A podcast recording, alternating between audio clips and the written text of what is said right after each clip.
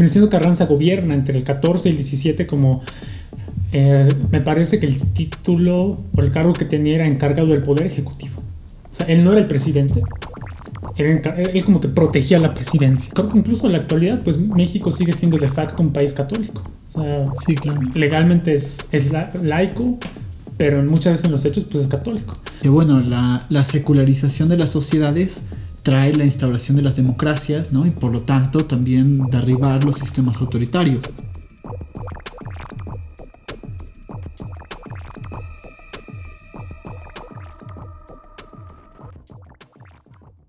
Bienvenido Paco a este nuevo video del podcast Parresia. Para mí es un gusto que, estés por aquí. Eh, ya habíamos estado hablando como de algunas cuestiones relacionadas con la Revolución Mexicana. Eh, pasamos de Porfirio Díaz a, Madero, después al gobierno de Victoria, Victoria Huerta. Eh, Carranza. Carranza. Un poquito de la constitución también. Un poco de, un poco de todo. Eh, los conflictos, las rebeliones, el, el contexto de, ese siglo, del, siglo y si lo piensas, básicamente hemos dado un pincelazo a toda América. Hablamos Estados Unidos, este, Mercosur.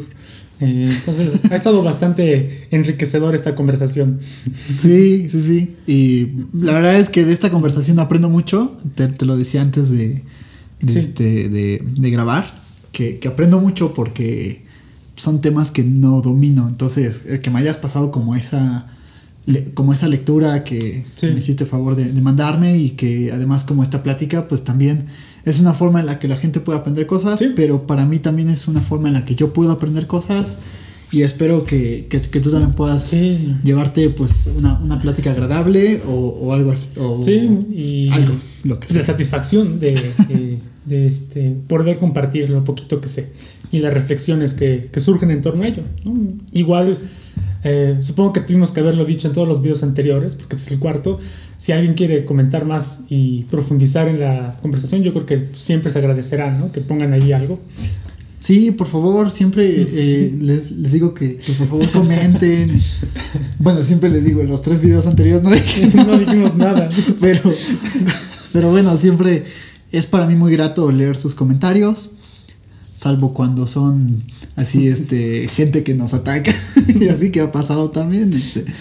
pero no cuando son comentarios así eh, pues que, que, nos dicen qué, piensan qué opinan cómo ven este pues de lo que sea no de, de cómo se está grabando o de lo que piensan ¿no?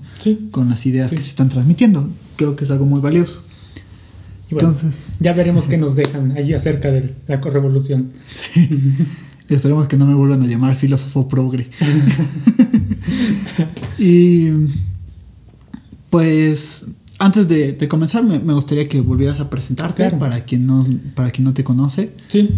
Ah, bueno, me llamo Francisco Corona Flores. Ah, como lo he dicho en videos anteriores, o Paco Corona, o Paco para los amigos estudié la licenciatura en Humanidades en, en, UPAEP y posteriormente hice una maestría en Historia y Patrimonio por eh, un consorcio de la Unión Europea eh, a través de las universidades de París, Panteón, Sorbona, de Padua y de Évora. Y bueno, como ya se dieron cuenta, hemos estado hablando de la Revolución Mexicana y esta es la cuarta entrega acerca del tema. Estamos en la bella Tlaxcala. Estamos en la bella Tlaxcala eh, bebiendo refresco y, y nada, eh, charlando con ustedes. ya soy un poblano que confirma que, que Tlaxcala existe. aquí, estamos. Esto no es un espacio vacío, ni, es una imaginación. Sí.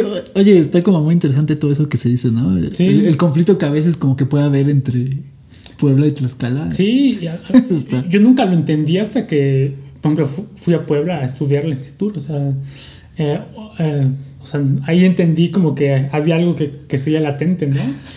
Y fíjate, es curioso porque justamente hablando de nuevo de la revolución, hay un, es un sociólogo, pero escribió mucho acerca de la revolución en Tlaxcala. Y uno de los últimos libros que publicó, no sé si siga viviendo él, pero lo publicó hace como seis años, eh, es un libro interesante que se llama Puebla y Tlaxcala, amores y odios compartidos, ¿no? Y la primera página es, creo que es genial, porque dice, para, dice algo así, para entender la relación entre Puebla y Tlaxcala, habría que entender que se trata de una... De una ¿A alguien no le gustó este comentario? ¿Quién sabe qué pasó? habría que entender que se trata de una relación similar a la de, a la de México con Estados Unidos, ¿no? Y dice que es similar por la asimetría de los tamaños, o sea, él hace un símil de que Tlaxcala sería México y Puebla Estados Unidos, ¿no? uno es más grande, tiene más población, es económicamente más potente y de cierta forma pues también está este como conflicto latente, ¿no? De que mm, como, bueno, no sé si sepan, pero si no saben, mm, durante varios momentos del periodo eh, virreinal e incluso todavía durante el siglo XIX, pues Puebla intentó anexionar a Tlaxcala, ¿no? De cierta forma un poco similar como en el siglo XIX Estados Unidos intenta anexionar México, partes de México, y al final lo logra. Entonces, este, esto que comentas es muy interesante, ¿no? O sea, yo nunca lo había pensado, pero cuando leí en este libro dije, oye, hay algo de esa dinámica, ¿no? no he terminado el libro, pero hay reflexiones interesantes, ¿no? Y si se preguntan, el historiador se llama Raymond Bube. Eh, su libro lo encuentran en Profética y creo que cuesta 100 pesos. Entonces, para quien quiera profundizar más sobre el tema. Ojo, eh, a mí me encanta Tlaxcala. Todo lo digo como en son de broma, ¿no? Pero, eh, pero sí, qué, interesante todo esto que, mencionas, ¿no? Y que también en, la revolución había como un cierto papel de, de pueblo de Tlaxcala muy, muy, menor, pero que, que, sí había, ¿no? Sí, a mí me llama la atención porque creo que generalmente, como, como les decía, en ese momento el país todavía era como muy regionalizado y el valle Tlaxcala Puebla pues siempre como que lo que ocurría allí tenía cierta consonancia ¿no? hay un libro que lo tengo aquí que se llama no tiene portada porque es muy viejo es del 43 es una Puebla de Tlaxcala en los días de la revolución. Este el autor es Porfirio del Castillo un revolucionario. Y está interesante porque es un revolucionario poblano de Tepeji. Y está interesante porque pues narra cómo, cómo se va desarrollando la guerra en, en toda la región, ¿no? Y él incluso, por ejemplo, eh, él seguía mucho a Carranza, o sea, él era un carrancista de corazón, y te permite ver cómo era la idea que los carrancistas tenían de los zapatistas, ¿no? O sea, a los zapatistas los ven un poco como en esa región, eh, ojo, como que se leía como que pensaban que estaban del lado incorrecto de la historia, ¿no? Mm. Y al menos, o al menos esa es la visión de Del Castillo. y en algún punto es interesante porque él siendo poblano, en 1915, cuando comentamos que la guerra se, se recrudece, pues en Tlaxcala de repente no, no hay gobierno, ¿no? Y Venustiano Carranza, cuando, cuando viene a estas tierras, en 1914, a Puebla y a, a Tlaxcala, nombra del castillo gobernador de Tlaxcala, ¿no? Entonces ahí narra como pues muchos no lo querían porque era poblano, ¿no? Y, y este, y muchos tlaxcaltecas dicen, ¿cómo un poblano nos está gobernando, ¿no? Es gobernador aquí. Mm. Eh, pero bueno, también en otras fuentes pues se dice que del castillo es un papel, ¿no? Pero también me pareció eso, ¿no? El momento en que Tlaxcala tuvo un gobernador poblano. Qué, qué miedo. qué interesante. Sí, sí, sí, sí. Una estampa para la historia allí. Y pues, para, para retomar este, este hilo que, que llevábamos, ¿no? Eh, porque ya empezamos a hablar de Tlaxcala y Puebla. Este. Mm, nos habíamos quedado como con Venustiano Carranza, ¿no? Y cómo había logrado. Mm, Más o menos consolidarse. Consolidarse y como traer ciertas facciones, como tenerlas un poco armónicas, pero que al final de cuentas también tuvo como o sea, fue sustituido, ¿no? Por Álvaro Obregón. Sí, eso eh, creo que subsistía el, creo que subsistía el miedo de, la reelección. O sea, eh, la constitución se promulga en el 17 y Venustiano Carranza, Venustiano Carranza gobierna entre el 14 y el 17 como eh, me parece que el título o el cargo que tenía era encargado del poder ejecutivo. O sea, él no era el presidente, él, como que protegía la presidencia, ¿no? O sea, y después eh, se hacen elecciones y a partir del 17, no, del 16 me parece, eh, ya es presidente, o sea, ya tiene la investidura, pero sin embargo vemos que que sigue estando latente la, el miedo entre la gente de la época a la reelección. O sea, y, y, y, tal vez ahora no lo podemos entender, pero en ese momento pues hay que pensar que vienen de, de, de un régimen que, que estuvo varios, eh, que se religió, ¿no? Varias ocasiones. Y eh, se cree que Venustiano Carranza, pues, cuando termine su periodo, va a querer reelegirse, ¿no? Entonces, ahí creo que se conjuga este miedo y el hecho de que Álvaro Obregón, que es uno de sus generales, hay que recordar que cuando Venustiano Carranza se levanta en armas, en 1913, pues empieza a traer diversas gentes del todo el norte del país, ¿no? En torno a su figura. Y una de esas, oye, hubo, él tuvo dos, eh, dos generales principales que lo ayudaron a derrotar entre 1914 y 1917 a, Francisco Villa, por ejemplo, y a, otras fuerzas revolucionarias. Uno de ellos era Pablo González y el otro era Álvaro Obregón. Entonces el ejército constitucionalista se va a dividir en, esos, en esas épocas en dos, en dos grandes cuerpos. Y algunos más pequeños, pero digamos los más potentes era el ejército del noro, noreste, o sea, del lado de Monterrey, del lado de Tamaulipas, que estaba a cargo de Pablo González, y el ejército del noroeste, del lado opuesto, que estaba a cargo de, de Álvaro Obregón. Y bueno, eh, la verdad es que de los dos el militar más talentoso es este, pues Álvaro Obregón, ¿no? O sea, ah, quitando un poco de lado un momento su parte como político, en el campo de batalla la verdad es que es donde se hace su nombre. Se hace su nombre porque es un buen estratega, se dice que es muy valiente, que es muy decidido, que es buen estratega, y además en algún punto, ya un poco eh, como político, digamos que lo que le ayuda a seguir consolidando su, su prestigio una vez que pues, las cosas militarmente están calmando, es el, es el hecho de que aprende a explotar su, su discapacidad. O sea, en alguna batalla, no recuerdo cuál es el brazo, pero pierde un brazo. Y entonces él pues eh, lo va exhibiendo cuando la guerra armada, cuando la, la, la, fase armada empieza a calmarse, como una especie de símbolo de que, hey, yo fui revolucionario, ¿sí? Obvio no así, pero vaya. Sí, claro. Eh, entonces, eh, él también pues tiene la ambición de llegar a, ser presidente. ¿no? En algún momento después le preguntan que acerca de su ambición por, por, por o los ganas de estar en la presidencia y él dice que como un poco de, en ton de burla dijo que desde Sonora pudo ver la presidencia, o sea, dando la idea de que pues lo había tenido contemplado por algún tiempo, ¿no?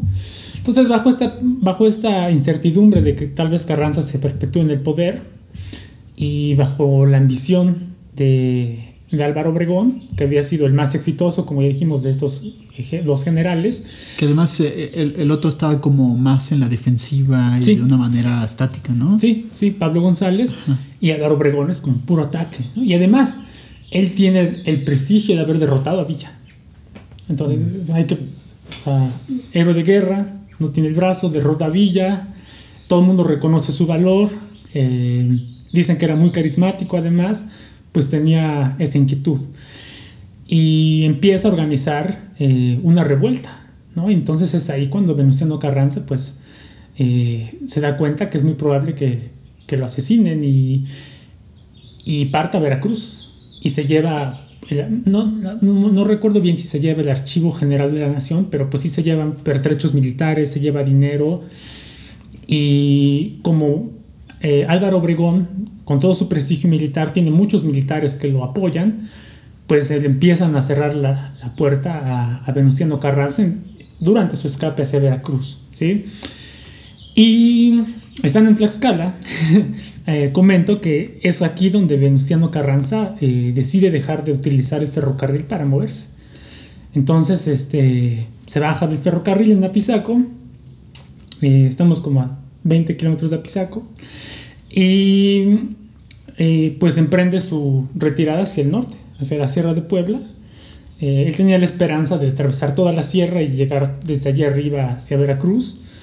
y tenía la intención de pedir ayuda a Estados Unidos la intención de pedir armas y Veracruz pues le iba a permitir tener una plaza segura a partir y el puerto, que es estratégico, a partir de la cual recibir armas, ¿no?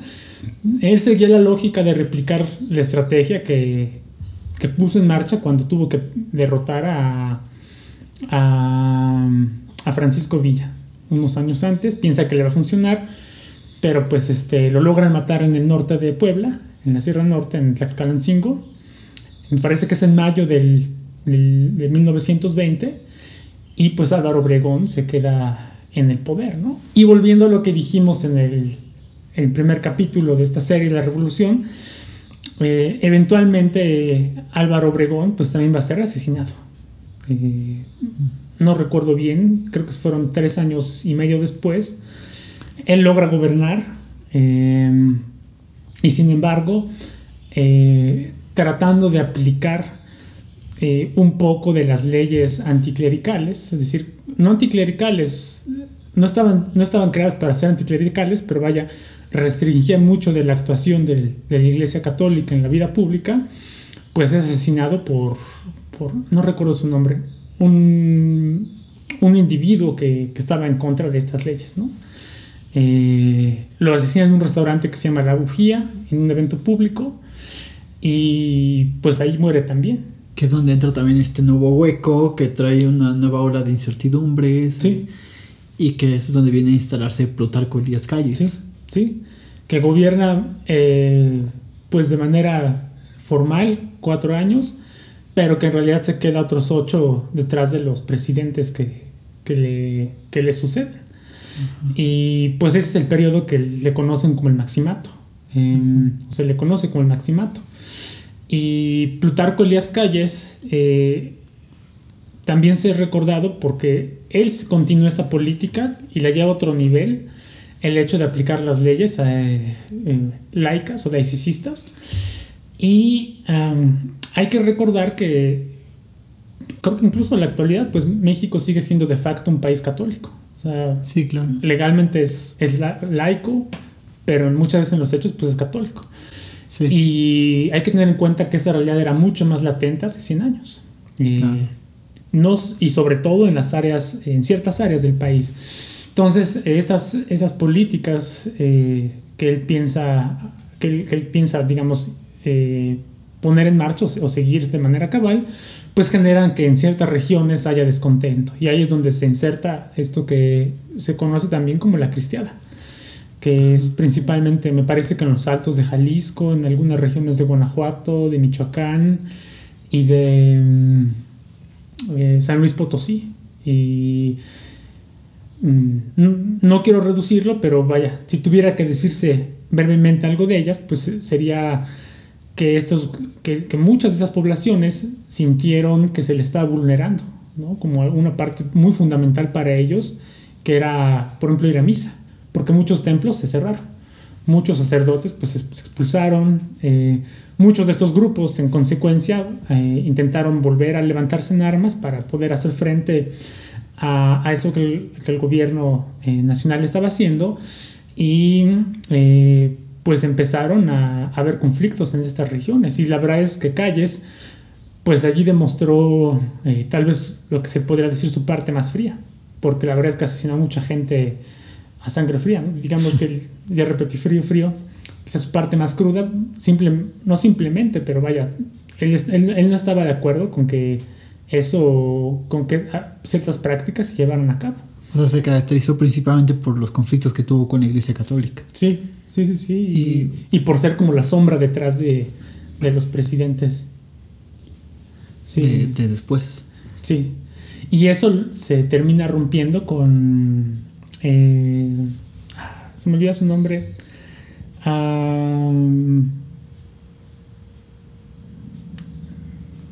¿Puedes recordarme cómo se llamó quien hizo la expropiación petrolera? Tengo su rostro aquí, pero. Eh, Cárdenas. Sí, te voy a fallar. con Cárdenas. Porque um, Plutarco Elías Calles pensaba que Cárdenas iba a ser eh, de una especie de presidente títere. Entonces mm, pensó que iba a ser leal a él, permite que llegue a la presidencia, pero pues Cárdenas demuestra que, él no va a ser igual que los anteriores. Y, y ya como investido presidente, pues decide eh, expulsar a, a Calles de, del país. Lo, me parece que primero le imputa una especie de persecución, porque lo quieren culpar por tráfico de armas, y, pero al final lo, la salida es que salga de, del país, ¿no? Para que efectivamente pueda em, eh, Cárdenas gobernar. Y era un movimiento que nadie se esperaba, ¿no? Porque hasta ese momento Cárdenas había sido un militar pues como muy, muy leal a sus superiores. Y pues nadie se esperaba que, eh, digamos, se tratara de vulnerar a la sombra detrás de, de, la presidencia. ¿Y qué fue lo que hizo que, que no quisiera obedecerlo, que no quisiera seguir bajo su sombra? La verdad, ahí lo desconozco. Me imagino que él tenía su, sus razones muy personales. Eh, y yo creo que fue eso. Yo creo que fue el, el que tenía alguna convicción en particular. Sí. Y, y ahí es, por ejemplo, uh, volviendo al primer video, comentaba que uh, a veces la revolución depende cómo a quién consultes, la va a dividir de una forma distinta, ¿no? O sea, uh -huh. hay personas que, o historiadores, o investigadores, que dividen la revolución y le hacen comprender solo de 1910 a 1920, pero hay muchos otros que dicen que duró de 1910 a 40, que incluyendo como todo ese periodo de, de militares que siguieron en el poder, porque Cárdenas era militar, Las Calles era militar, Obregón militar, ¿no? Uh -huh. y, y, en la historia política muchos la transición después de Cárdenas le hacen, eh, eh, le llaman como el periodo ya no de los generales, sino de los licenciados, porque poco a poco empieza a transitarse a un ámbito civil, en que ya no son más militares los que manejan el, el, poder o que a, a, ocupan la presidencia. Sí, porque yo veía que algo que se, que se jugaba es como esta transición también democrática, pero que no terminaba de ser democrática porque siempre caía como en cierto autoritarismo, ¿no? Sí. Por ejemplo, eh, me hacía recordar una lectura de Norbert Lechner que dice, bueno, la, la, secularización de las sociedades trae la instauración de las democracias, ¿no? Y por lo tanto también derribar los sistemas autoritarios. Mm. Y uno podría pensar, bueno, Plutarco Elías Calles pues hacía como este, buscaba hacer a los estados laicos, ¿no? Y así. Sin embargo, seguíamos viviendo en un régimen autoritario y no llegábamos como tal a hacer una, a hacer una sí. democracia, ¿no? Y yo me pregunto como si actualmente vivimos verdaderamente una, una democracia, ¿no? O si es una democracia aparente, como hay algunos autores que lo mencionan, ¿no? Al igual que la, lo, lo laico, ¿no?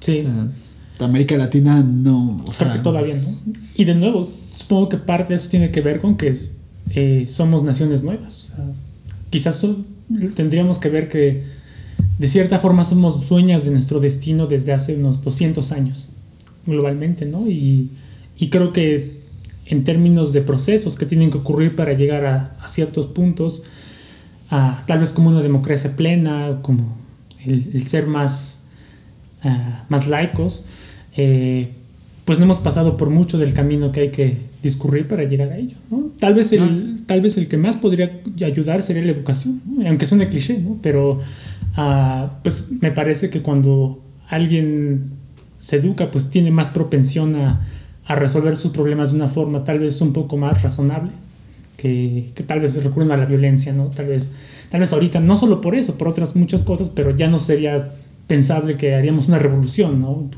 O sea, se buscaría tal vez otras alternativas. Sí, claro, porque también pienso como lo que decías, creo que lo dijiste en los videos, o no sé si lo dijiste como fuera de cámaras, que a veces hay gente que dice, bueno, hagamos la revolución, y ah, sí, o sea, dice, wow, espérate, así es que no fue nada linda la revolución, sí, o sea, sí, fue conflictiva, hubo muchísima muerte, o sea, yo, como dices, decías en un video, pues se trata como de, aquí todos se murieron, o sea, todos... Y, o sea, nadie quedó vivo, o sea, de los revolucionarios todos... Eh, perdieron el perdieron la vida al, al tratar de, de, hacer algo, ¿no? Hacer algo, por ejemplo, en el caso de Zapata, pero también de ocupar el poder, porque sí, como en el caso tal vez de Obregón. Este, y, y, bueno, era algo que había que hacer aún así, ¿no? Y tal vez había que agradecerle su sacrificio. Se jugaron todo. Ajá, eso, eso también quería preguntarte, ¿no? A veces pensamos como Digo, en, el colectivo, ¿no? El inconsciente colectivo, como le queríamos llamar, eh, como que se suele pensar esta cuestión de, de héroes o villanos, ¿no? O sea, ¿tú qué, ¿tú qué opinión tienes con respecto a ello? Híjole, como comentaba en una parte, creo que habría que ver a los actores históricos en su contexto y habría que tratar de ver no solo lo que, habría que tratar de entender no solo lo que hicieron, sino también por qué lo hicieron, para poder dimensionar mejor los fundamentos de esas acciones. Eh, por ejemplo, volviendo eh, a este revolucionario muy famoso que te comentaba que es de Tlaxcala, en, a Domingo Arenas, él tendía a ser aliado de Zapata, pero al final Zapata lo manda a matar, ¿no? Y lo degollan y lo dejan colgado. Y dice, oye, pero qué medida tan sanguinaria, ¿no? Pero luego si te pones a investigar por qué lo hizo, es porque pues Domingo Arenas, entre otras cosas, pues se, varias veces se cambió de bando, ¿no? A veces tú, fue aliado de, de Carranza, a veces Zapata, entonces bueno, no lo justificas, pero puedes llegar este, a comprender, a comprenderlo. Y este y creo que así podemos hacer con todos. Creo que así podemos eh, con el mismo Porfirio Díaz, ¿no? O sea, tratar de dimensionar por qué hizo eso, ¿no? Eh,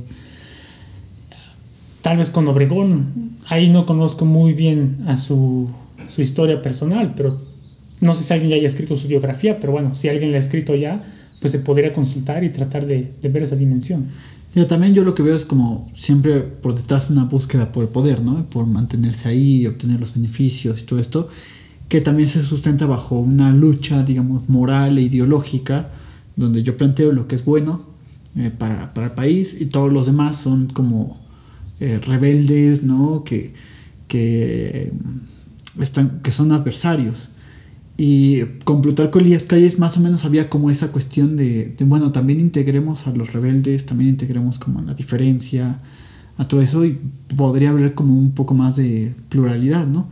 Pero aún así había como pues todos estos autoritarismos que no se, que no se dejaban, ¿no? Incluso pues la creación del Partido Nacional Revolucionario, o sea, se instaura bajo buenas intenciones, pero sabemos lo que pasa después. O sea, que es un partido que se mantiene el poder. Sí. O sea, y que fomenta la corrupción y todas estas cuestiones, ¿no? Sí. Sí, sí, sí. Y de nuevo, creo que es parte del proceso que México tenía que vivir, ¿no? O sea, si nos ponemos a... Hay, hay un término para cuando haces el ejercicio de imaginarte la historia de otra forma, no recuerdo cómo se le dice, pero si nos ponemos a hacer ese ejercicio, pues la verdad, pues lo que habría pasado si Zapata y, Villa ganaran la guerra, ¿no? O sea, tendríamos otro país. Tal vez el PRI, no, el PRNR no hubiera existido y el PRI, no sé, no sabemos qué podríamos hacer ahora o dónde podríamos estar. Eh, y sin embargo, creo que a pesar de todos los procesos que ocurrió, pues se ha hecho lo mejor que se ha podido, ¿no? Con mucho trabajo, con muy difícil, pero también hay que tomar en cuenta que México es un país muy grande en términos de habitantes y muy diverso y creo que tanta diversidad es maravillosa por un punto, pero también es muy difícil de, poner políticamente de acuerdo y, de coordinar hacia esfuerzos. Porque otra vez, eh, cada quien quiere algo distinto y cada quien quiere hacerlo de algo distinto. Y, y, al final todos tenemos que tratar de encontrar un justo medio en el que podamos cumplir nuestras aspiraciones. Pues bueno, me gustaría que, lo dejamos por aquí. Ya llegamos otra vez a los, 30 minutos. Eh, muchísimas gracias a quien nos está escuchando eh, o a quien nos está viendo. Recordarles que pueden suscribirse al canal de Parresia. Eh, se suben videos cada domingo. Que no olviden comentar, que no olviden compartir a quienes crean que pueda interesarle este contenido. ¿Qué más? Dejarnos su, like. Y eh, a, ti te agradezco muchísimo. Nuevamente es para mí un honor inmenso como tenerte por aquí y todo lo que, lo que contribuiste como a este, a este programa. Espero que en algún momento también podamos volver a reunirnos y hablar de, otra cosa. Me gustaría incluso como abordar la cuestión de la independencia en algún... Sí, podemos hablar del siglo XIX, que es también fantástico. Digo, fue horrible, pero. Pero fantástico. Pero fantástico para, para, para el análisis. Claro que sí. Y, digamos, en algún momento tenerte nuevamente. Y muchísimas gracias. Gracias a todos y espero que puedan revisar los videos anteriores. Eh, seguramente les van a gustar si les gustan este. Y de nuevo, pues comenten lo que, lo que les haya parecido, si quieren abonar a la discusión. Y gracias por invitarme. Me gustó mucho. Al contrario, gracias. pues nos vemos el siguiente domingo con un video nuevo.